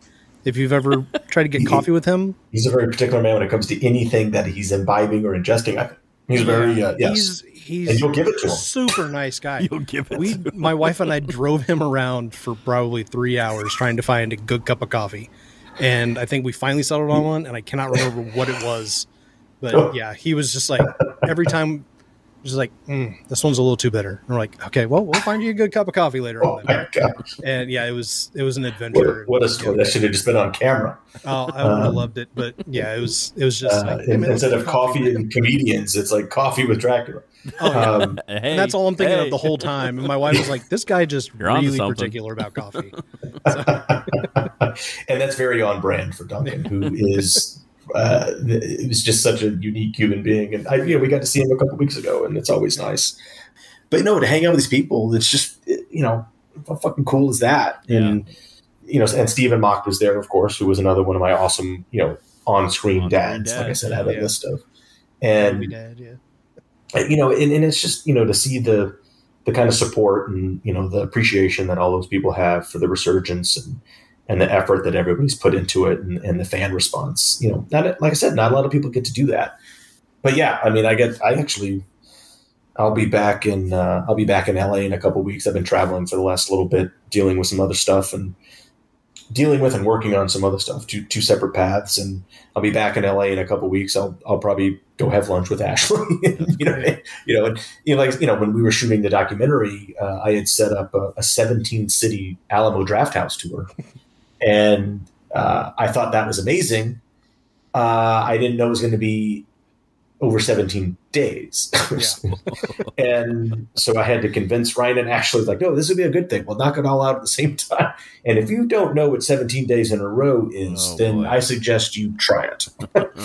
and uh, what was awesome is she had just had her first child. And, uh, you know, her daughter was 16, 14 or 16 months old and went on the entire tour with us. So just we're this kind of like bumbling, fumbling kind of monster family, like going. It was literally planes, trains, and automobiles every single day for three weeks, and um, it was absolute bonkers. And but we captured some good footage So we we because kind of not only did we have to go through the tour, but I was producing and directing a documentary at the same time. which we've kind of hit around a little bit. And I don't think we've just officially we we've said it, but Wolfman's Got Nards is what we're talking about the doc, the documentary that you made about the Monster Squad. Like it's been a few years now since that came out. Like how have fans received it? How did this thing happen? Like where where did it get find its start, and how has it been received? Well, I mean, it's uh, it, uh, we have yet to have a bad review. Um, the the worst review that we got when we were festivaling is actually from a guy I know. I did his podcast one time, and uh, he wanted to see more of uh, something uh, that wasn't the point of the documentary, and uh, I was like, "Oh, that's okay." But he still gave it like four stars out of five. And uh, it, I, I believe I haven't checked in a while, but uh, it's one of the few things that's still 100% fresh on Rotten Tomatoes, Jeez. uh, which apparently is a thing. Yeah. And um, uh, look, you know, you asked, uh, you know, and, and uh, uh, you know, we had such a. Uh, I'm starting at the end, and then we'll go back to the, the beginning of the question. But you know, it came out in October of 19. Uh, or I'm sorry, October of 2020. Um, it should have come out in October of 19. We had this weird delay. Our sales agent messed up.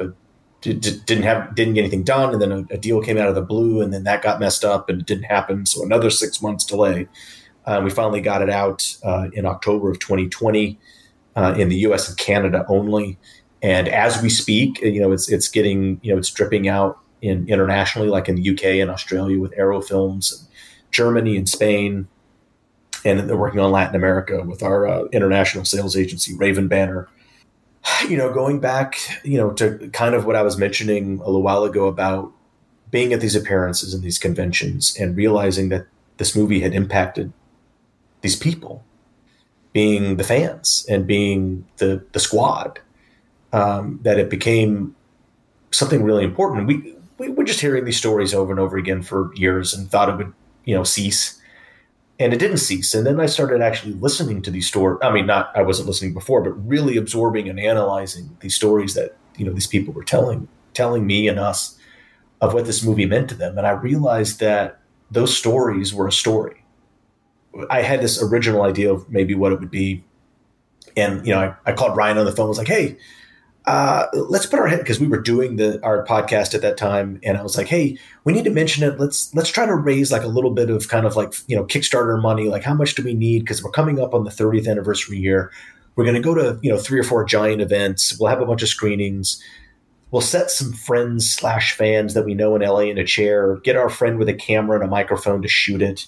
And you and I'll just go on the road and do like fan on the street type of, you know, grungy gorilla shit and uh, put together a little thing and we'll put it on our podcast uh, page for like a buck. You know, like we'll, we just want everybody to watch it, but they got to pay a buck and they can own it. Like we don't, you know, it's fine. And um, I started working on that concept. And then I actually went to a convention and, and, and took a couple people and some gear, and and it was exactly what you think it would be. It was total shit. And um, I was like, oh, that's not. Oh, we got to figure out how to make this, you know, not like all these other you know shitty shoestring documentaries. And honestly, I had, uh, it was a very serendipitous happening because uh, one of my oldest friends, a, a family friend named Jen Oth, uh, worked at a place called Pilgrim Studios, and she was a post production uh, supervisor, and uh, I, her office was not far from where I was, and you know we go to lunch on occasion, and so we had a lunch schedule, and I pull up to the curb she jumped in my car and she goes, Hey, remember how I've always mentioned there's like on my floor, there's like a whole slew of these guys that are Monster Squad fans? I was like, Yeah. She goes, Well, there's one of them right there. I was like, Who? She said, That that kid, the kid. It was probably, you know, Anthony was probably 28 at the time. And I said, uh, the unloading that truck. She said, yeah. I said, well, let's get out and say hi. And we got out of the car. She called him over, and he was like, "Oh shit, what's going on?" His name was Anthony Leisner, really cool dude, and um, you know, he's just a, a guy that worked production at the studio. And because we got out of the car and delayed a minute or two to go meet Anthony, three guys came out of the front of the building, and it was um, Wes Caldwell, Aaron Kunkel, and Henry McComas. And they, Henry and Wes, instantly recognized who Jen was talking to, and they walked over and uh, started. You know, it, now we introduced each other and um, asked what we were doing. Said we are going to lunch, and um, you know, he's like, "What else is going on?" And at that time, I had actually uh, kind of had been pitching the, the idea of the documentary around uh, at different places. Um, I had just pitched what uh, ended up being uh, the show that Ryan and I did together at Nerdist uh, for Legendary Digital uh, called Short Ends, which was a hosted show where we talked about short films and showcased short films and interviewed. I just pitched that and sold that concept, and I was talking to the. Um, I was also pitching the documentary, but at the same time, I had a TV show concept about former child stars that was uh, in deal development at Lionsgate at the time. And the same time, the same group at Lionsgate uh, was interested uh, in the documentary.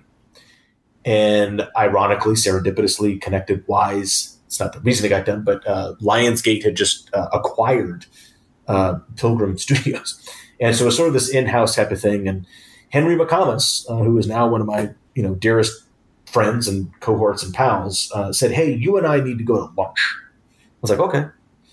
And uh, so we went to lunch like the next week, and I thought that I was going to talk to one of these, you know, production guys at a studio and try to get projects done at his place, and he was doing it to me. I was like, "Hey, wait a minute, what's going on here?" We were pitching each other on it ourselves, and uh, he he said, "I want to hear about this documentary because we're all Monster Squad fans, but I understand what your original concept was, and uh, but this is exactly what we're." Our division at Pilgrim is really looking at doing in-house stuff uh, and I think we could do something really good here. And I was like, that's amazing. Uh, what would you have in mind? And we started working together and, and mapping some stuff out on, on, you know, napkins or, you know, in a notebook. And, you know, lo and behold, a few weeks after that, we were, we had like a deck together and we had a one pager and we were in the big conference room at Pilgrim Studios with the three or four executives including the main guy, and explained what it was. And you know, we had an hour long meeting. We had a presentation that took about forty minutes that we had rehearsed a little bit or practiced, and then twenty minutes for questions. And uh, the whole thing took fifteen minutes. Wow! And they were like, "We're in. Sounds like a win win. Let's do it." And they all left. and so uh, Henry and I looked at each other and went, "Well, shit. I guess we're making a movie." and so we very quickly went into kind of pre-production and actual production, and we started uh, uh, rolling cameras in April of uh, 17, and we premiered at our first festival in the next April. Wow. And uh, we shot 50 terabytes of footage. Wow. Um, over, over 10 and a half months of actual shooting and had dozens and dozens of interviews. And we traveled the country. We went to England. Um, and we ended up with all of the hard work of uh, Wes and Aaron and even Anthony, um, uh, you know, Eric Klukowski and, and Jen Off to some extent, and uh, Shane. Um, all these, you know, it was a very small group of people that had their hands on this on this on this film production, and they were all fans and they were all friends, and uh, I couldn't have gotten luckier with a group of people to make a documentary about the impact of movies uh, you know, on people than with this group. And everything you see and hear in Wolfman's Got Nards is all because of, of, of that crew. Uh, and mostly uh, Henry McComas. And so all the credit, uh, I'll take some of it, uh, but everything take that a little, I'll take I'll take a smidge. Um, and really, all I did was I just I just set stuff up and had ideas, and I and I put I put these guys through the ringer for a year, and um, they didn't do anything but ask for more, and um, it was amazing. and I'd go in every you know once a week and sit behind Henry and watch our a new cut, and I'd be like, "Hey, where's the thing with that? That was he's like, that's gone now. It's changed. We have this new stuff." And, you know, to sit and watch something like a documentary grow and evolve and, and change five or six times. Like this movie fundamentally changed a half a dozen times as we were making it and editing it.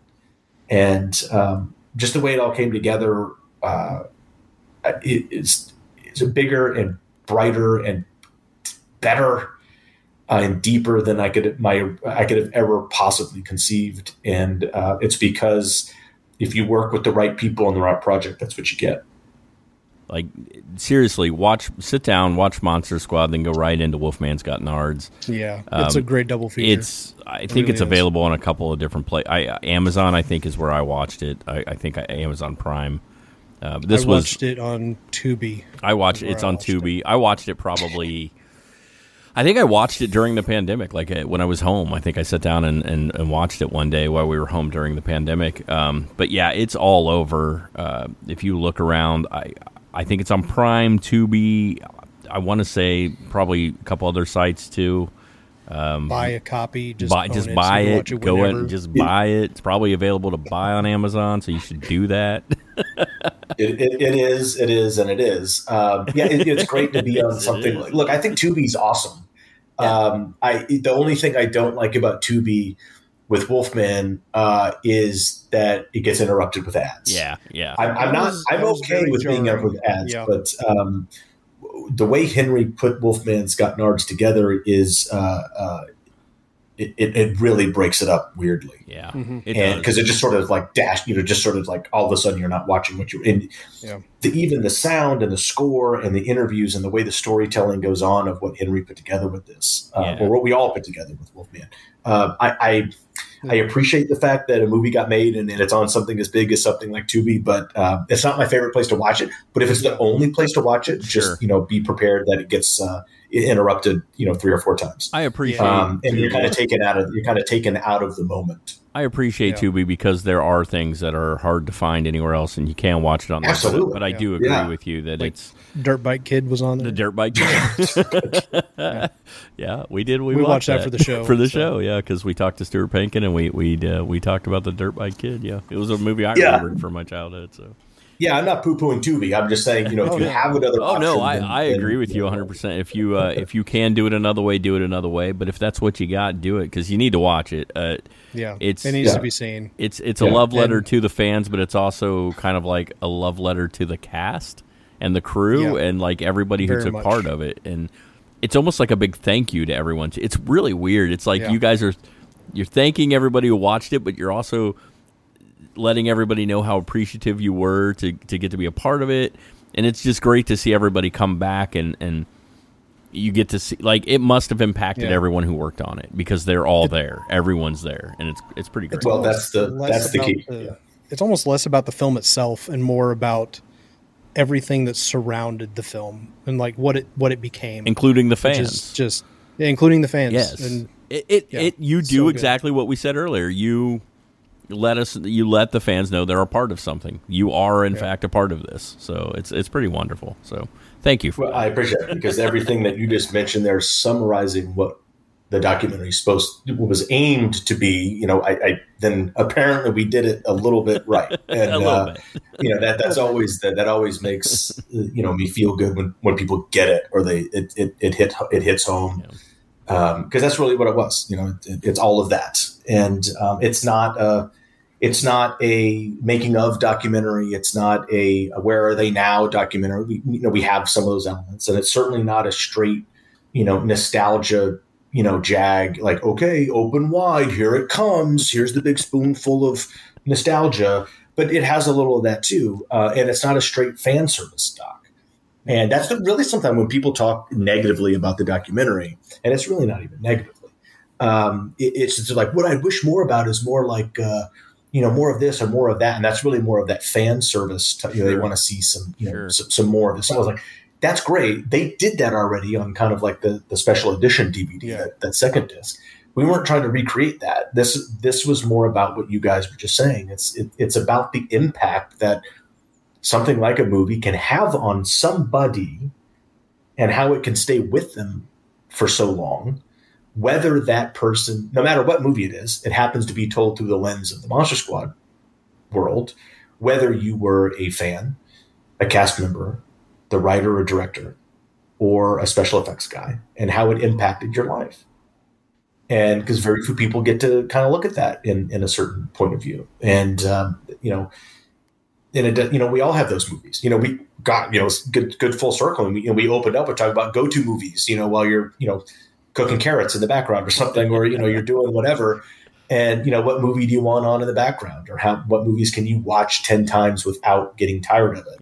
And what movies, if you're flipping through a you know like a like a regular TV or a digital cable and it's on, that you flip on and you, it's you're gonna watch it. It's like you're compelled. You have to watch your movies if they're on. Uh, and then now with streaming and DVD, like and, and internet, you can just go right to it. And that's what's fascinating. You don't have to like troll the guide, you know, to find out when something you like is coming on. And we have instant access to the stuff that makes us feel good. Yep. Um, which, if you edited that out, that just sounds like you know heroin. but um, uh, I, I'm, I'm, I, I don't know anything about that world. I am not. I don't know anything about it. Um, but uh, you know, it's uh, movies are important. Yes. And I don't know if we went. I think we go in cycles, and I think some movies are are, are important.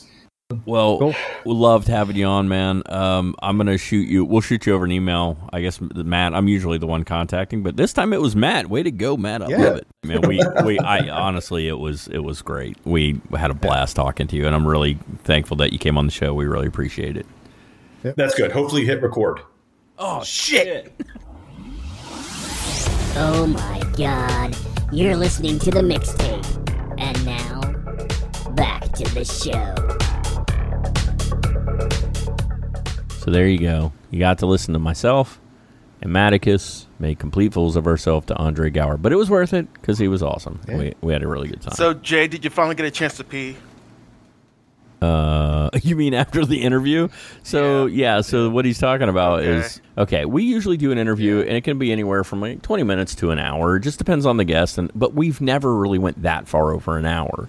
So I'm on my way down to do the interview with Andre, and I grab a apple juice on my way down, and I like drink the freaking thing while we're interviewing him, thinking you know it'll be an hour, and I don't, I don't know about the rest of y'all, but when I drink apple juice, I'm gonna have to pee soon, right? It goes right through me. Yeah. Yeah, well, it w- ended up being three hours, and for the last two, I was holding it. Well, Matt gets up in the middle of the show As was I. and went We to the had to bathroom, but we didn't even know he was gone. Matt's like, apparently he I, sent a. I even told them in the chat. we weren't. We were listening. I'll be to right back, guys. And yeah, I wasn't even on the interview, but I had to pee. Yeah, that's how long. It. That's how long it took. It made me pee in we my are just house. like, "Hey, Kevin, we're about to start recording. Don't pee. hey, hey, We'll tell you. We'll tell you when it's okay." hey, Is it okay yet? And then Yeah. we just never did. You want to be? gotta You want to be real jealous? Yeah. So you know, we met Sean Astin, and I he can make people honorary Goonies, and I really wanted him to make me an honorary Goonie, but I you know have that Oh. chance. But but uh, Matt and I, well, we're we are. Yeah. Wow, hear this shit. Hey, this is Andre Gower, and you're listening to the Mixtape Podcast. And Jay and Matt are in the goddamn club. Yeah, well, Oh yeah, we are. That's my new ringtone, Sons guys. of mothers. That's my new ringtone. that's right. We're in the club. Sorry, Skiznot, you got bumped. Well, understand. hey, Skiznot's I mean, gonna to be fair, and I know he listens to this, and that's good. Uh, he's he's going to be on the show. Uh, things have just been a little hectic. Well, luckily we've had uh, content. Of course, we didn't have a show go out the week of the Fourth of July. Sorry, guys. It was also my birthday, so it just uh, there was a lot going on that weekend. A lot going on. and it was America's birthday. America, fuck you, America. America! Eating my lunch and drinking this beer. Okay, go ahead. all right. That's not where I thought he was going with it, but okay. I think there's a more iconic. um, I you don't know, know where America those. song. No, no, there's not. Not now. Eating my lunch and drinking Sorry, this Team beer America. is Yeah. the Sorry, fucking Amer- best America Police. song I've ever heard in my America. eating my lunch and drinking Shooting this. fireworks right after pickles have been consumed with my lunch. Like, what are you singing? Just making shit up. What are you singing? oh god, I love you guys. Uh, oh, there we go. You're welcome, Andre. Yeah. You guys should be checking him out, following him online and shit. Because Andre and Ryan, Ryan Lambert, that would be uh, Rudy for those of you who do not know. Uh, they actually do a lot of shit together.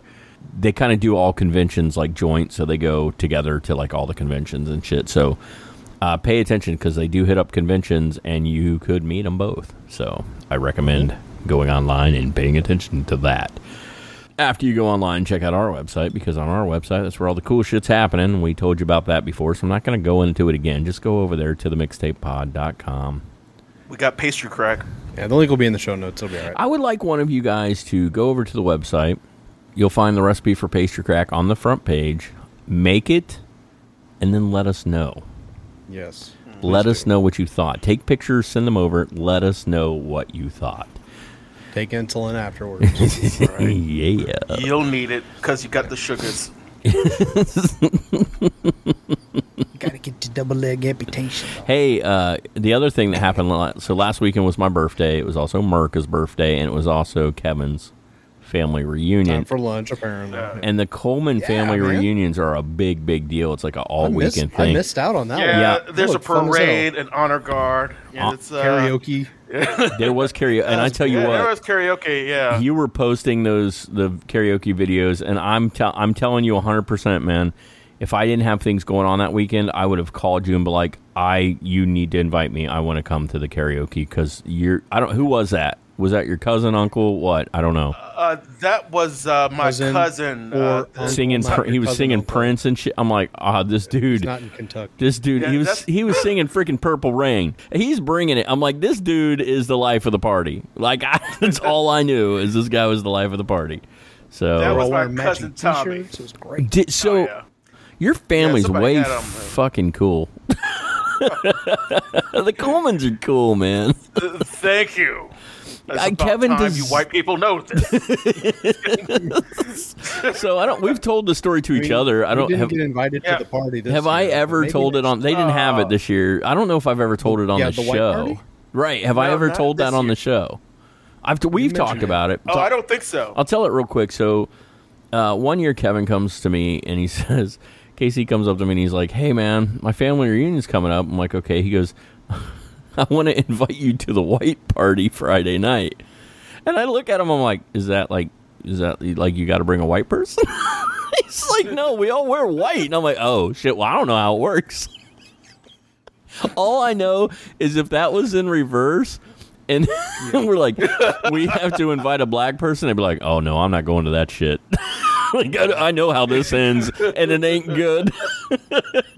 I've seen that fucking movie. It's sort of like called- Get Out, but reverse. Yeah. Reverse get out. It's called come in. yeah, right. Okay. You know, I didn't uh. know he because, dude, your family reunions are fucking epic, like weekend long.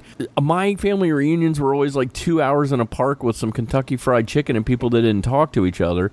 And Kevin, Dude. they've had like fucking jazz singers. And, and they, they go out on boats and like just all we kinds just- of shit. We just canceled one because gas prices were too high. Kevin I'm does not even joking. and that is Kevin- not a joke. That is 100 percent real. and Kevin designed Well, I- fucking T-shirts that they all wore. Yeah. We're all Well, like, the- "Mm, God, I don't want to drive the 20 minutes to see you because gas is expensive. Kev, I Well, have the a thing is, uh, this year's reunion was scaled back a lot. Oh, Usually, we're okay. expecting way more people. how many people were there though? Uh, it was about like around, I would say, between 40 to 60. Dude, That's scaled back. what the hell? And he's not okay, lying. That's scaled back. Meanwhile, mine was like 15. This was people, maybe. 15, maybe, maybe. And we all were like, no, it's too far. There's a couple of cousins that wander in for like 15 minutes and then leave. They eat. They eat like they. And I mean, damn, I, uh, my family's like from Washington, D.C., Right. Georgia, New Oh my York. God. I mean, and they don't. And it's Like, not always South in Carolina. Cincinnati. It was in Cincy this year, eh, but it's not. they yeah, go. it's They go all over usually, the like- place, man. Yeah, all over the country. I know. It's, it'll be awesome if we can get it, you know, international. That would be cool. That would be cool. It's a possibility. Dude, I'm telling you, man. I've met the these Colemans people. from Scotland Um, over. we were at got Dutch his. Coleman. We were at his uncle's birthday party. We went to his uncle's birthday party, and uh, I'm like these. I, I want to fucking be adopted by. I mean, I love being a Cadillo and I love my dad, but I kind of want to be adopted by the Colemans. And they they're all fucking great. Like they treated me wonderfully. Kevin's family will treat you like gold. Like when you walk in, it's like, oh, you're friends with Kevin. You're fucking family. End of discussion. And I'm not kidding, Yeah. man. I'm probably the worst Coleman that Jay's met. So it's true. I'm a real asshole. And you've met him. He's great. So He's awesome. I was like, wait, what? yeah, I was at this family reunion, or I'm at this Yeah. random After people just coming up and hugging me. and uncles and you know aunts, you know, give Jay a hug. I just flip him off for no reason His aunts, Just- yeah. because I'm jealous. Up yours, Jay. I'm the oh, bag, Coleman. Kevin number two Just says, "Fuck meet Kevin you." number two comes through. Oh god. I'm the white sheep of the family.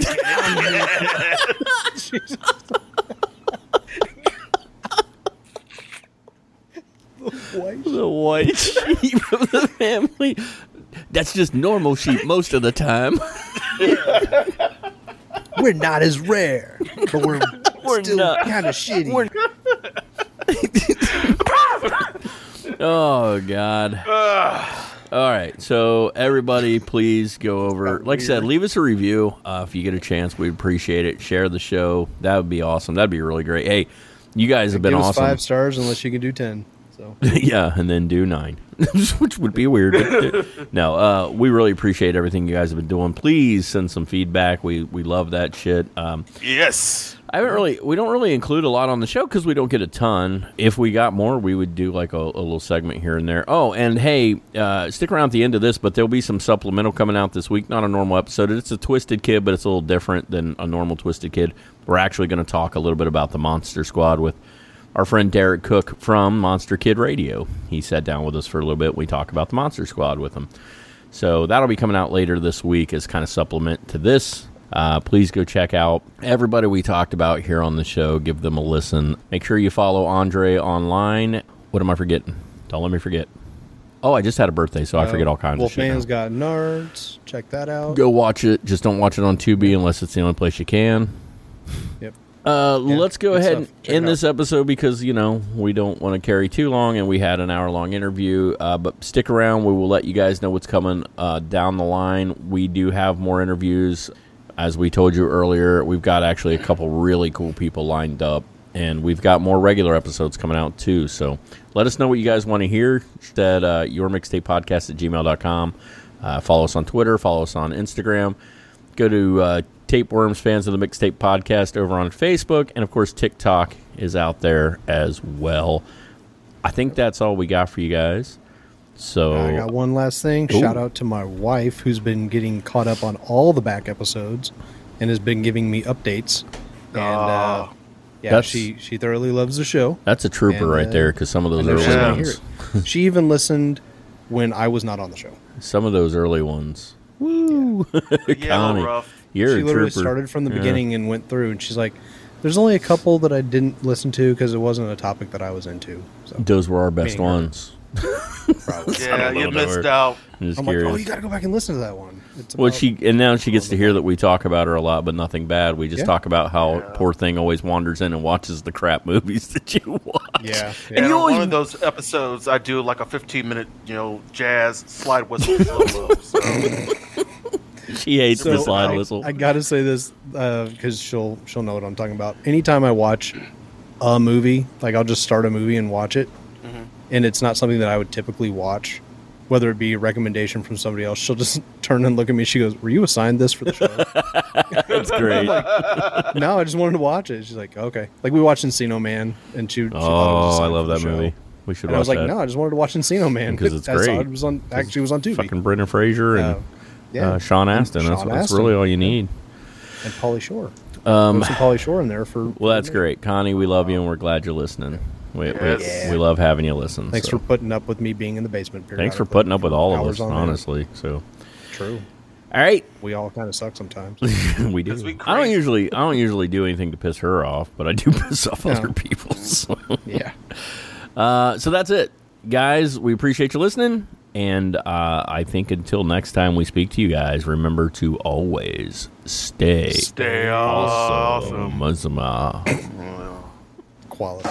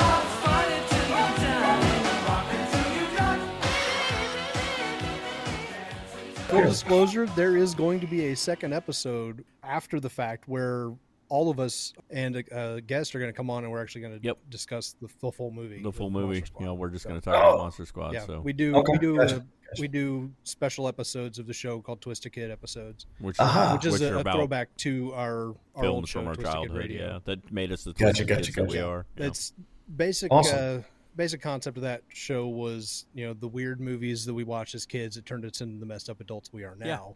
Yes. and uh. If you had to pick the top two films oh God, that are the thing, like what are the first two that pop? I know I'm sure there's a top us up? 28, but Peanut I butter have a- a solution. top two already. Peanut Yeah, butter what's your top solution two? one. Yeah. What is peanut it? butter the solution- peanut butter the solution. peanut butter solution. okay. It, and that's exactly where you should leave that conversation. Yes. okay. Oh, okay. And just move on. Yep. Have you seen Yeah. it? No. Canadian Um, film from the add that to your 80s. list. It is woo. Yeah.